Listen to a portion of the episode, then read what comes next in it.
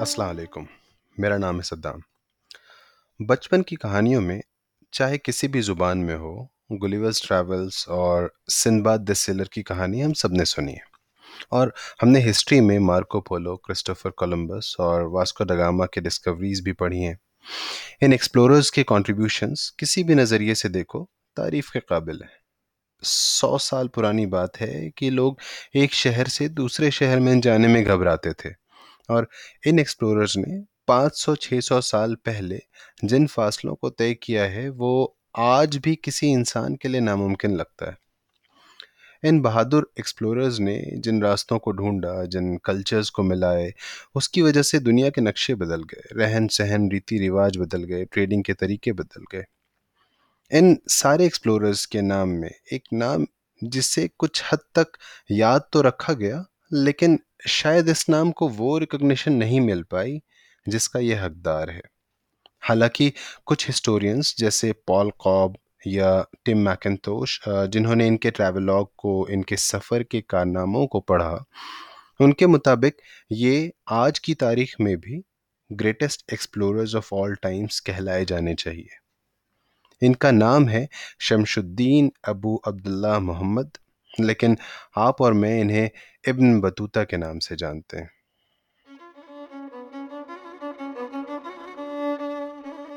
ابن بطوطہ کا سفر 1325 اے ڈی میں مرکو سے شروع ہوا اور تیس سال بعد مرکو میں ہی آ کر ختم ہوا۔ ان تیس سالوں میں ابن بطوطہ نے پریزنٹ ڈے ورلڈ میپ کے حساب سے قریب چالیس کنٹریز گھومے اور قریب ایک لاکھ پچیس ہزار کلومیٹر کا فاصلہ طے کیا، جو کہ مارکو پولو کے سفر سے تھری ٹائمز تین گنا زیادہ تھا۔ اکیس سال کی عمر میں ابن بطوطہ حج کی نیت سے گھر سے نکلے تھے، لیکن ان کی قسمت میں شاید حج کے ساتھ اور بہت کچھ کرنا لکھا تھا۔ مکہ جانے کے لیے یہ ایجپٹ پہنچے۔ اس زمانے میں کیرو ایک بہت خوبصورت شہر ہوا کرتا تھا اور آج کے حساب سے ایک میٹروپولیٹین شہر تھا۔ ایجپٹ میں کچھ وقت گزارنے کے بعد یہ مکہ پہنچے۔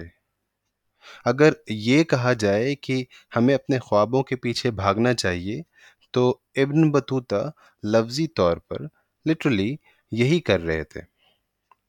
انہوں نے ایک خواب دیکھا تھا جس کے تعویر کے مطابق وہ مکہ، سیریا اور پھر ہندوستان جائیں گے۔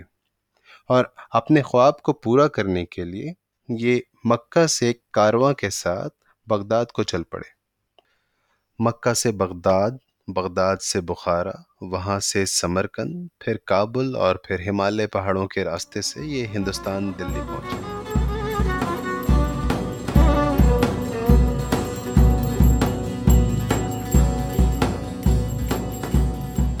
یہ سارے ہسٹورک شہر تھے اور اپنے اپنے ریجنز کے کیپٹل شہر بھی تھے۔ ابن بطوطہ کے سفر میں جو سب سے خاص بات تھی، جو آج بھی ہمیں حیران کر دے گی، وہ یہ کہ ابن بطوطہ نے اپنا زیادہ تر سفر لینڈ روٹ سے یعنی زمینی رستوں سے طے کیا۔ دلی انہیں اتنی پسند آئی کہ یہ دلی میں بس گئے۔ لیکن جن کے پیروں میں پنکھ لگے ہوں، انہیں اڑنا پسند ہوتا۔ ہے دلی میں تب تغلق کی حکومت تھی اور تغلق اس بات سے انجان نہیں تھے۔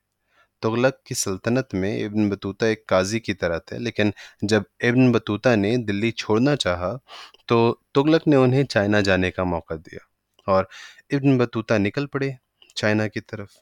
حالانکہ یہ چائنا نہ پہنچ کر مالدیس پہنچ گئے۔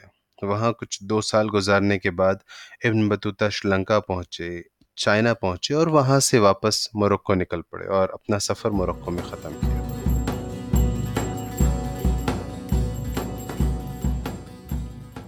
اگر ہم تاریخ میں کسی ہستی کو کسی اور بڑے ہستی سے کمپیئر کریں، تو ہمیں اس بات کا خیال ہمیشہ ہونا چاہیے کہ وہ ساری ہستیاں کم زیادہ ہمیں کچھ نہ کچھ دے کر گئی ہیں۔ یہ کہنا ہمیشہ مناسب نہیں ہوتا کہ اوپر کون ہے اور نیچے کون۔ یہ سارے نام ہمارے لیے امپورٹنٹ ہے کیونکہ آج دنیا جس مقام پر پہنچی ہے، وہ ان سب کے ملے جلے کنٹریبیوشن سے پہنچی ہے۔ کولمبس ہمارے لیے اتنے ہی امپورٹنٹ ہے جتنے واسکو ڈگاما جتنے ویسبک کی، جتنے مارکو پولو، اور اتنے ہی امپورٹنٹ ہے ابن بطوطہ۔ میرا سوال آپ سے صرف اتنا ہے کہ اگر ہسٹری کے بکس سے آپ کو سارے بڑے ٹریولرز کا نام پتہ ہے اور ان کے کھوج پتہ ہے، تو آپ کو ابن بطوطہ کا نام اور ان کا ٹریولنگ ریکارڈ جو کہ اس زمانے کے ایکسپلوررز کے لیے ایک مثال تھا، کیوں نہیں پتہ؟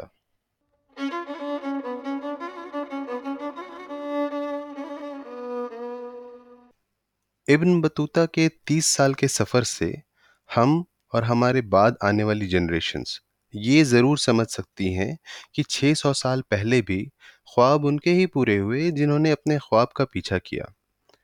جانے سے پہلے آپ سے ایک گزارش کروں گا کہ آنے والے وقت میں جب بھی ٹریولرز کی بات ہو، آپ ابن بطوطہ کا نام اپنے ذہن میں ضرور رکھیں۔ اور اپنے بچوں سے، اپنے دوستوں سے ابن بطوطہ کی کہانی کا ذکر ضرور کریں۔